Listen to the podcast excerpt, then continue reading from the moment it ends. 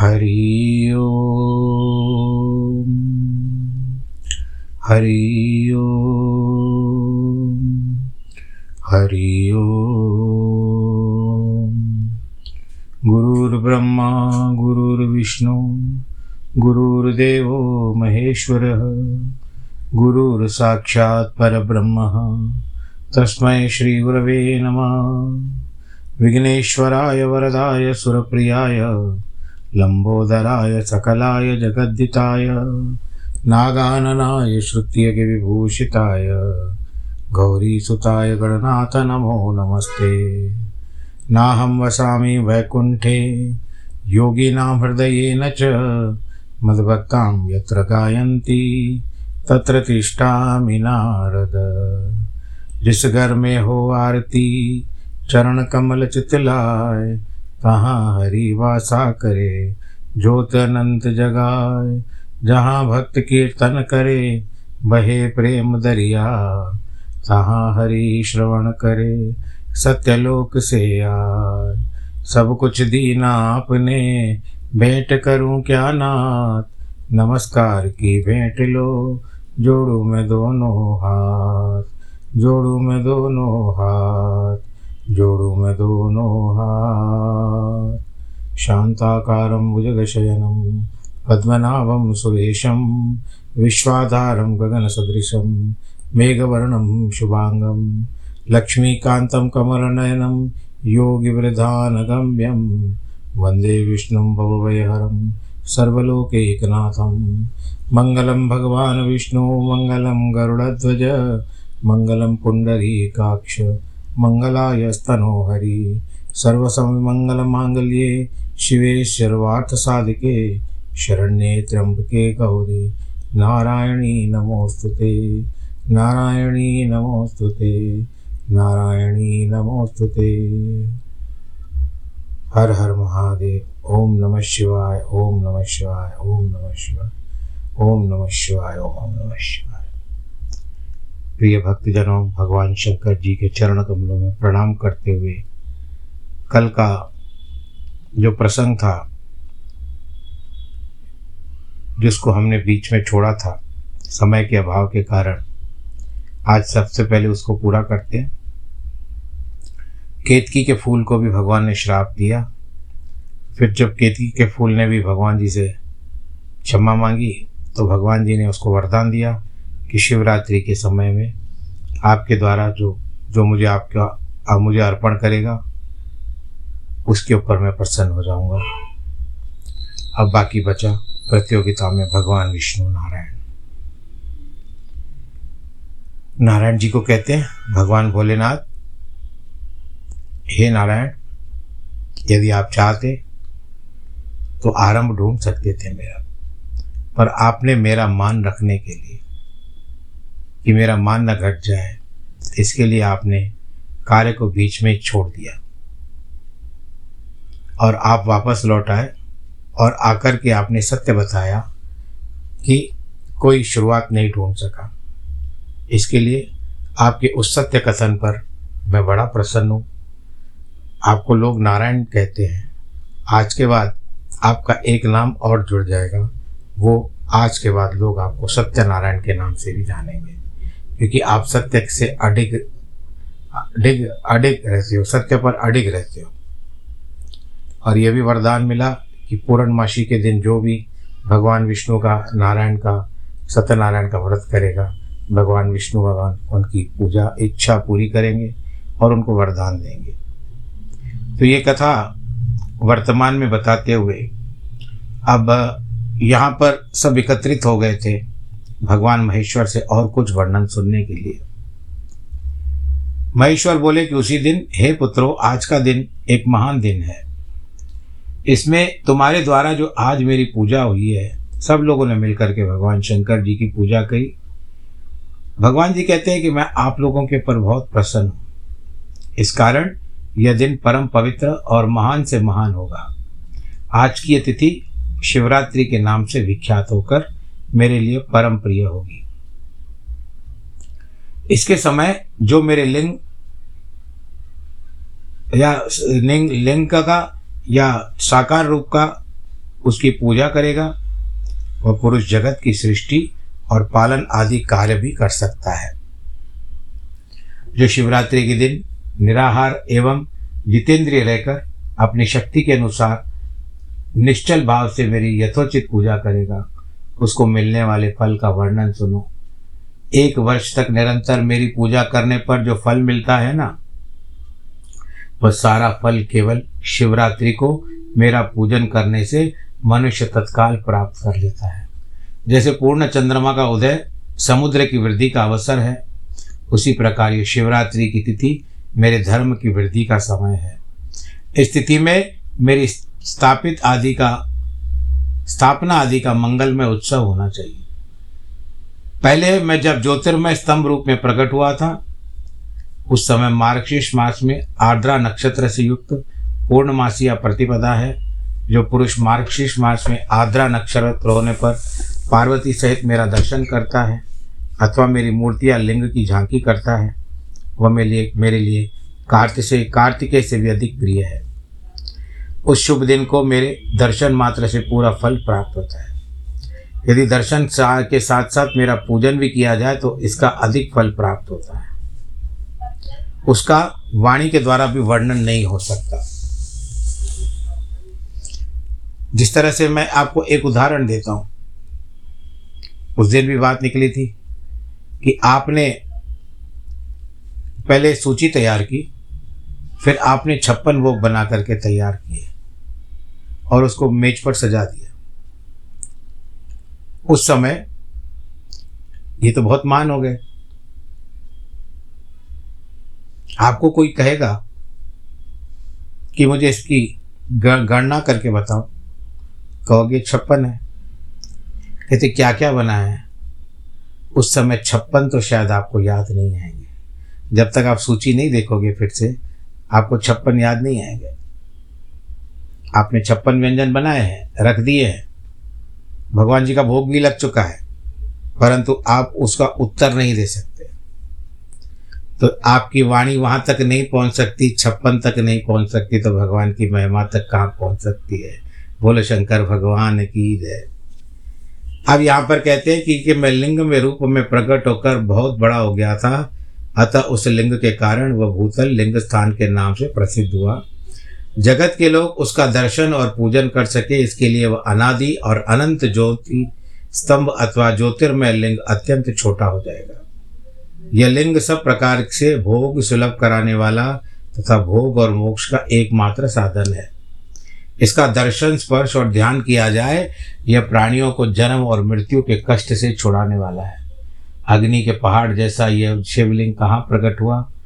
उसका स्थान कहते हैं कि अरुण अरुणाचल नाम के प्रसिद्ध होगा, वहीं पर हुआ है, जहाँ पर विनीता के कश्यप और विनीता के पुत्र गरुड़ से बड़े भाई अरुण जहाँ पर पहले पहले अपनी छटा बिखेरते हैं, अरुणोदय कहते हैं, और उसी प्रदेश को अरुणाचल प्रदेश कहते हैं, वहाँ अनेक प्रकार के बड़े बड़े तीर्थ प्रकट होंगे।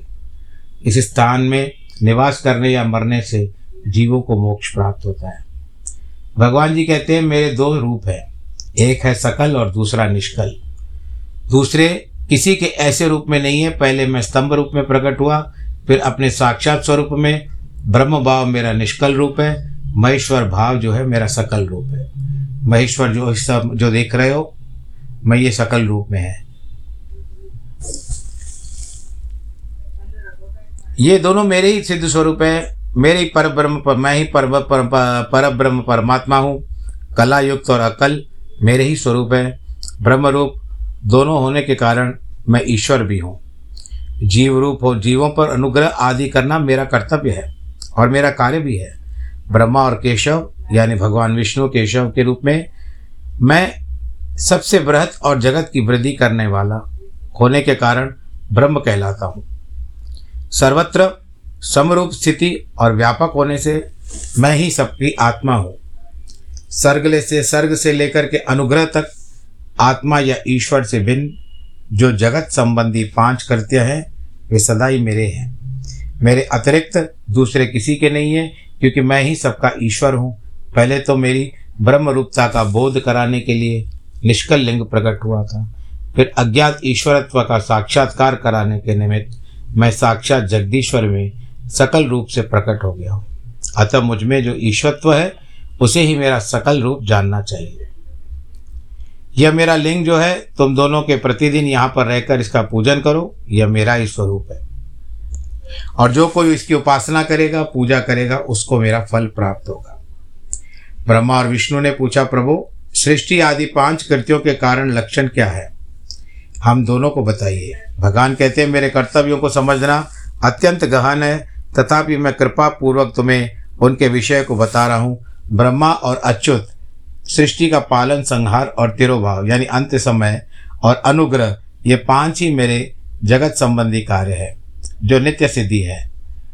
संसार की रचना जो, रचना को जो आरंभ है, उसी में सर्ग या सृष्टि कहते हैं।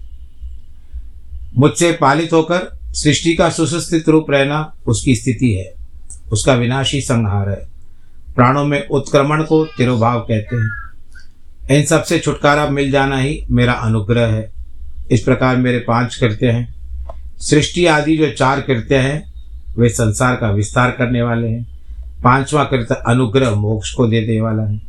वह सदा मुझमें ही अचल भाव में स्थित रहता है। मेरे भक्तजन इन पाँचों कृत्यों को पाँचों भूतों में देखते हैं। सृष्टि भूतल में, स्थिति जल में, संसार, संहार अग्नि में, तिरोभाव वायु में और अनुग्रह आकाश में स्थित है।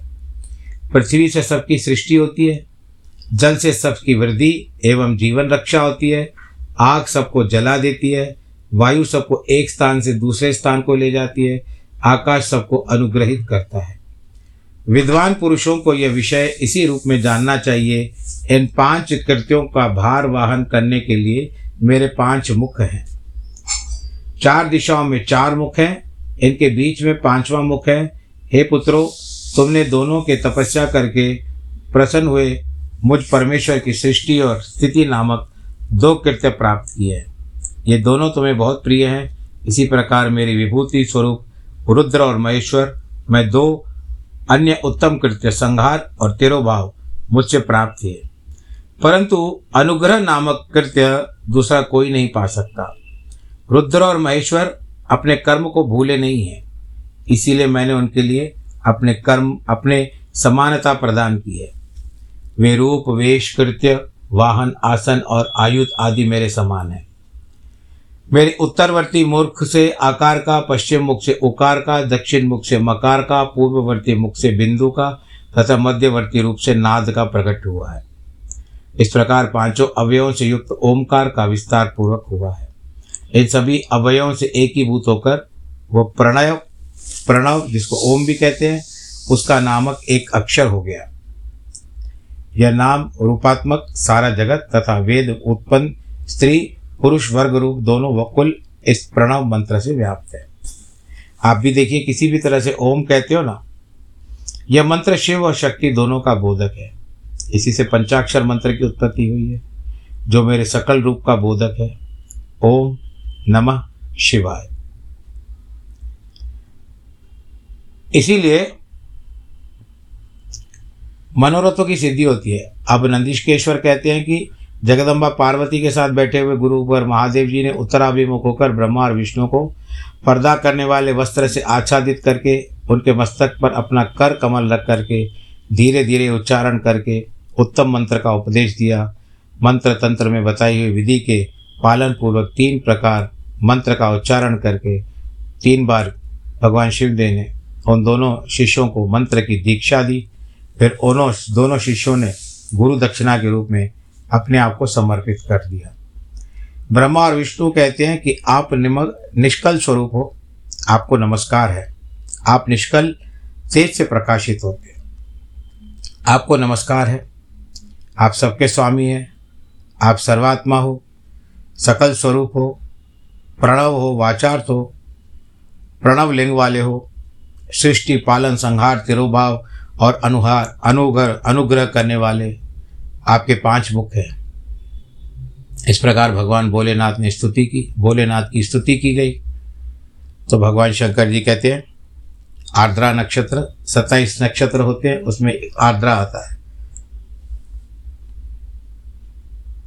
आर्द्रा नक्षत्र से युक्त चतुर्दशी प्रणव का जप किया जाए तो अक्षय फल देने वाला है। सूर्य की संक्रांति से युक्त महा आर्द्रा नक्षत्र में एक बार किया हुआ प्रणव जप कोटि गुणा फल देता है। इस तरह से भगवान भोलेनाथ उनको मंत्र के बारे में बताते हैं। ऋषियों ने पूछा, सूत जी, भगवान जी ऐसा कहकर के अंतर ध्यान हो गए? शिवलिंग की स्थापना किस तरह से करनी चाहिए? उसके लक्षण क्या है? सूत जी कहते हैं कि सुनो, उसको समझो और अनुकूल उसका मनन करो। किसी पवित्र तीर्थ नदी आदि के तट पर अपनी रुचि के अनुसार ऐसी जगह शिवलिंग की स्थापना करनी चाहिए, जहाँ नित्य पूजन हो सके। पार्थिव द्रव्य से, जलमय द्रव्य से अथवा तेजस पदार्थ से अपनी रुचि के अनुसार कल्पोक्त लक्षणों से युक्त शिवलिंग का निर्माण करके उसकी पूजा करने से उपासकों को उस पूजन का पूरा पूरा फल मिलता है। आप भी सुनते हो ना, मिट्टी के लिंग बनाए जाते हैं। कई लोग संकल्प लेते हैं कि अगर हमारी ये मनोकामना पूर्ण हुई तो हम इतने शिवलिंग का निर्माण करेंगे। और मृतिका के शिवलिंग बना करके रखते जाते हैं, उनकी पूजा की जाती है। संपूर्ण शुभ लक्षणों से युक्त शिवलिंग की यदि पूजा की जाए तो तत्काल पूजा का फल देने वाले हैं। यदि चल प्रतिष्ठा करनी हो तो उसके लिए छोटा सा शिवलिंग अथवा विग्रह श्रेष्ठ माना जाता है। यदि अचल प्रतिष्ठा करनी हो तो स्थूल शिवलिंग अथवा विग्रह अच्छा माना गया है। एक सबके घर में जो होता है, उठा करके साफ़ सफ़ाई कर सकते हैं, फिर पूजा कर सकते हैं, वो होता है चल। दूसरा, अचल जो मंदिरों में स्थापित रहता है, उसको हम मिला नहीं सकते। उत्तम लक्षणों से युक्त शिवलिंग की पीठ सहित स्थापना करनी चाहिए। शिवलिंग का पीठ मंडल आकार गोल, चौकोर, त्रिकोण और खाट के पाए की भांति ऊपर नीचे मोटा होना चाहिए। शिवलिंग की विशेष बात है, शिवलिंग की पूजा करनी चाहिए। और लिंग की लंबाई निर्माण करता या स्थापना करने वाले यजमान के बारह अंगुल बराबर होनी चाहिए। बाण लिंगेश बाण लिंग आता है, जिसको हम नर्मदेश्वर भी कहते हैं। उसको वो स्वरूप वैसा ही होता है। यदि आप अपना शिवलिंग निर्माण कराते हो या छोटा या बड़ा लेकर आते हो तो उसकी पूजा प्राण प्रतिष्ठा होती है। बाण लिंगेश्वर, जो मैंने आपको फिर से कहा, आपको बता रहा हूँ, नर्मदा नदी के पास जो मिलते हैं शिवलिंग, नर्मदेश्वर भी कहते हैं, उसको बाण लिंग कहते हैं। उनकी पूजा आप करो और उनके साथ करो, और आपको उसकी जलहरी बनानी पड़ेगी। उसमें स्थापित किया जाएगा, फ्रेम होता है कोई चांदी का बनाता है, कोई पीतल का बनाता है, कोई पत्थर का बनाता है, या पर जो ये बाणलिंगेश्वर है, बाणलिंग है, उसके लिए चांदी का या पीतल का ही अधिकतर बनाया जाता है। सोने का बनाओ तो वो आपकी इच्छा।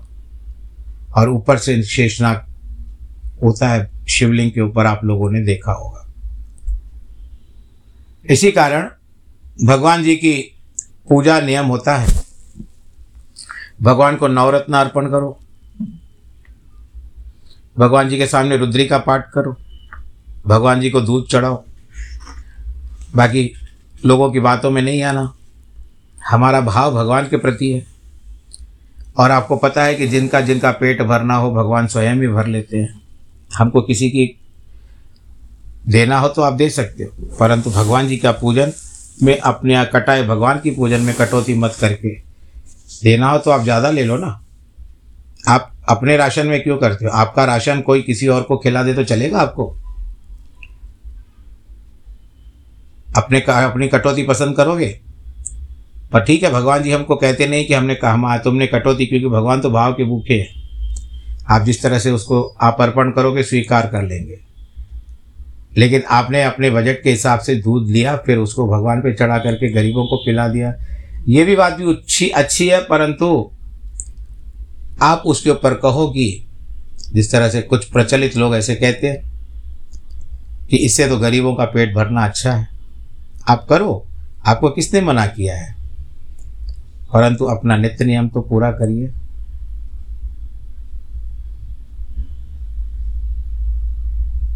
इसीलिए भगवान शंकर जी का जो ध्यान है, करना चाहिए, नियमित रूप से करना चाहिए। साथ साथ गौ सेवा, ब्राह्मण सेवा, दरिद्र सेवा भी करनी चाहिए। यह सब भी बताया गया। आपको भगवान समक्ष, भगवान के समक्ष बैठ करके जाप भी कर सकते हो तो बहुत अच्छा है। शिव जी के समक्ष जाप करने से अति उत्तम होता है। यह बात भी बताई गई है शास्त्रों में। अब कई लोग जैसे बारह ज्योतिर्लिंग हैं, वहाँ पर जाकर के आपको मंदिर में तो बैठ के पूजा करने नहीं दी जाएगी। जाप करने नहीं दिया जाएगा। तो वो सारा ही प्रांगण जो होता है पवित्र होता है, वो सारा ही क्षेत्र पवित्र होता है। इसके लिए आप कहीं भी बैठ करके पूजन कर लो। तो इस शिव पद की प्राप्ति अवश्य होती है इसमें कोई संशय नहीं है। भगवान जी का पूजन क्रमशः अपने मन से करना चाहिए, श्रद्धा से करना चाहिए, भाव से करना चाहिए। अब मोक्षदायक पुण्य क्षेत्रों का वर्णन बताते हैं। विद्वान एवं बुद्धिमान महर्षियों, मोक्षदायक शिव क्षेत्रों का वर्णन सुनो। लोक रक्षक के लिए शिव संबंधी आगमों का वर्णन करूँगा। आगम कहते हैं, वेदों को निगम कहते हैं, पुराणों को। पर्वत, वन और काननों सहित इस पर पृथ्वी का विस्तार पचास करोड़ योजन है। भगवान शिव की आज्ञा से पृथ्वी संपूर्ण जगत को धारण करके स्थित है। भगवान शिव ने भूतल पर विभिन्न स्थानों में जहाँ जहाँ के निवासियों को कृपा पूर्वक मोक्ष देने के लिए शिव क्षेत्र का निर्माण किया है। कुछ क्षेत्र ऐसे हैं जिन्हें देवता तथा ऋषियों ने अपना वास्थान बनाकर अनुग्रहित किया है। इसीलिए उस, उसमें तीर्थत्व प्रकट हो गया है। तीर्थ और क्षेत्र में जाने पर मनुष्य को सदा स्नान, दान, जप आदि करना चाहिए। अन्यथा वह रोग, दरिद्रता आदि, मुक्ता आदि दोषों का भागी होता है। जो मनुष्य इस भारतवर्ष के भीतर मृत्यु को प्राप्त होता है, वह पुण्य के फल से ब्रह्मलोक में वास करके पुण्य क्षय पश्चात पुण्य मनुष्य योनि में जन्म लेता है। दुर्गति को पापी मनुष्य जो होता है, पाप करके दुर्गति को प्राप्त होता है, परंतु पुण्यवान मनुष्य सत्कर्म करके सदगति को प्राप्त होता है। पुण्य क्षेत्र में पाप कर्म किया जाए तो वो तो ऐसा होता है कि आपने अपने कर्मों को बढ़ा दिया है, बुरे कर्मों को बढ़ा दिया इसके लिए पुण्य क्षेत्र में निवास करके भगवान के किसी भी स्थान पर रह करके सर्वथा पाप करना अनुचित बताया गया। सिंधु और शतद्रु शतद्रु सतलज नदी को कहते हैं। सिंधु नदी भी आपने सुन रखी है। नदी के तट पर बहुत से पुण्य क्षेत्र हैं। सरस्वती नदी परम पवित्र और साठ मुख वाली कही गई थी इसकी साठ धाराएँ हैं। विद्वान पुरुष सरस्वती उन उन धाराओं के तट पर निवास करे वह क्रमशः ब्रह्म पद को पा लेता है। हिमालय पर्वत से निकली हुई पुण्य सलीला गंगा सौ मुख वाली नदी है। उसके तट पर काशी, प्रयाग आदि अनेक पुण्य क्षेत्र हैं। वहाँ मकर राशि के सूर्य होने पर गंगा तट की तटभूमि में पहले अधिक प्रशस्त हुए पुण्यदायक हो जाते हैं। शोणभद्र नद की नदी की दस धाराएँ हैं। वह बृहस्पति के मकर राशि में आने पर अत्यंत पवित्र तथा अभिष्ट फल देने वाले हो जाते हैं। उस समय वहाँ स्नान और उपवास करने के विनायक पद की प्राप्ति होती है। पुण्य सलीला, महानदी नर्मदा चौबीस मुख स्रोत है। उसमें स्नान तथा उसके तट पर निवास करके मनुष्य को वैष्णव पद की प्राप्ति होती है। तमसा के बारह तथा रेवा के दस मुख हैं। परम पुण्यमयी गोदावरी के इक्कीस मुख बताए गए हैं। वह ब्रह्म हत्या तथा गोवध के पाप को नाश करती है। कृष्णवेणी, जो कृष्णा नामक नदी है, वह उसका जल भी बड़ा पवित्र है। यह नदी जो है, समस्त पापों को नाश करती है। इसके अठारह मुख बताए गए हैं। तथा यह विष्णु लोक प्रदान करती है। तुंगभद्रा, इसके दस मुख हैं, क्योंकि आपने भी तुंगभद्रा श्रीमद् भागवत की कथा में सुना होगा। गौकर्ण और की कथा आती है वहाँ पर। वह ब्रह्मलोक देने वाली है। पुण्य सलिलता, सलीला सुवर्ण सुख की नौ मुख कहे गए हैं। ब्रह्मलोक से लौटे हुए जीव उसी तट पर जन्म लेते हैं। सरस्वती नदी, पंपा सरोवर, कन्याकुमारी अंतरिप और शुभ कारक श्वेत नदी, ये सभी पुण्य क्षेत्र हैं। इनके तट पर निवास करके इंद्रलोक की प्राप्ति होती है। सह्य पर्वत से, सह्याद्री पर्वत जो आप सुने, सुनते हैं, वहाँ से निकली हुई महानदी कावेरी है, परम पुण्यमयी है। इसके सत्ताईस मुख हैं, संपूर्ण अभिष्ट वस्तुओं को देने वाली है। उसके तट स्वर्गलोक को प्राप्ति कराने वाले हैं, ब्रह्मा और विष्णु का पद देने वाले हैं। कावेरी जो तट वैशैव क्षेत्र का अंतर्गत है अभिष्ट फल प्राप्त होता है। नैमिषारण्य और बद्रिकाश्रम सूर्य और बृहस्पति के मेघ राशि में आने पर यदि स्नान करे तो उस समय वहाँ किए हुए स्नान, पूजन आदि को ब्रह्मलोक की प्राप्ति कराना माना चाहिए। अब सूर्य एक राशि, मेघ राशि में तो लगभग चौदह अप्रैल से लेकर के पंद्रह मई के आसपास होते हैं मेष राशि में। परंतु बृहस्पति जो आते हैं, अब उसके बाद जो हरिद्वार का स्नान होता है, कुंभ का मेला होता है, उस समय बृहस्पति कुंभ राशि में होते हैं। अब उसका एक अंदाज़ा लगा लीजिए कि उसके दो साल के बाद गुरु बृहस्पति मेष राशि में आते हैं। सिंह और कर्क राशि में सूर्य की संक्रांति होने पर सिंधु नदी में किया हुआ स्नान तथा केदार तीर्थ के जल पान एवं स्नान ज्ञानदायक माना गया है। जब बृहस्पति सिंह राशि में स्थित होता है तो उस समय सिंह की संक्रांति से युक्त भाद्रपद मास में गोदावरी जल में स्नान किया जाता है। ये भी आपको पता है कि भगवान उस समय कुंभ का मेला होता है। ऐसे पूर्व काल में स्वयं भगवान शिव ने कहा था कि जब सूर्य और बृहस्पति कन्या राशि में हो, तब यमुना और शोणभद्र का स्नान करे। वह स्नान धर्मराज तथा गणेश जी के लोक में महान भोग प्रदान करने वाला होता है। यह महर्षियों की मान्यता, जब सूर्य और बृहस्पति तुला राशि में स्थित हो, उस समय कावेरी में स्नान करें। स्नान भगवान विष्णु के वचन की महिमा से संपूर्ण अविष्ट वस्तुएँ देने वाला है।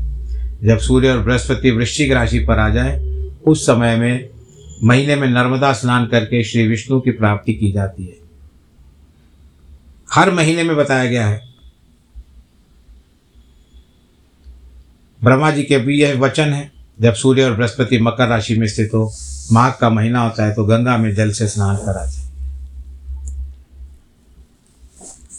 भगवान जी के ये जो क्षेत्र है ना, यहाँ पर मनुष्य को मुक्ति मिलती है और भगवान का सानिध्य भी प्राप्त होता है।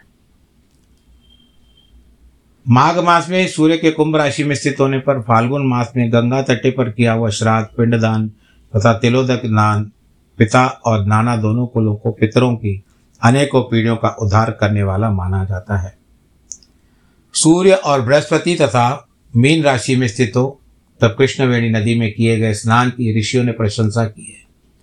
उन उन महीनों में पूर्वोक्त तिथियों में किए हुए स्नान इंद्र पद की प्राप्ति कराते हैं।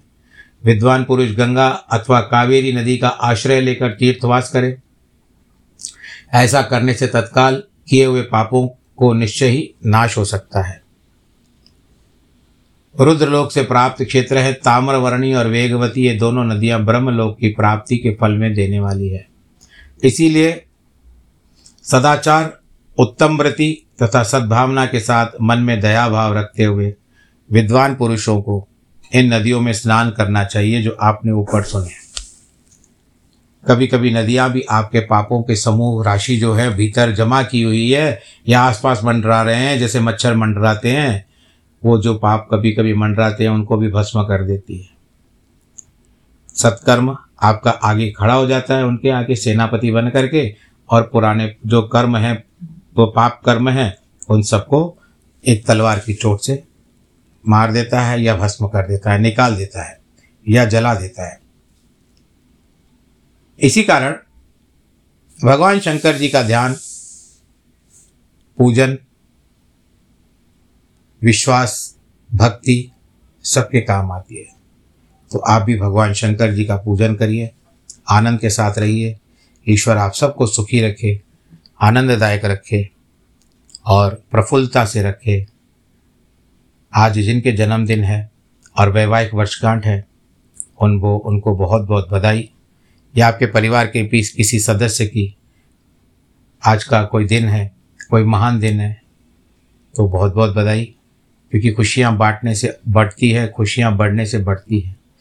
खुशियाँ बांटो, आनंद बढ़ता है, आपको भी आनंद, मुझे भी आनंद, और हम सबका सर्व सर्व क्या कहते हैं? सर्वानंद। नमो नारायण।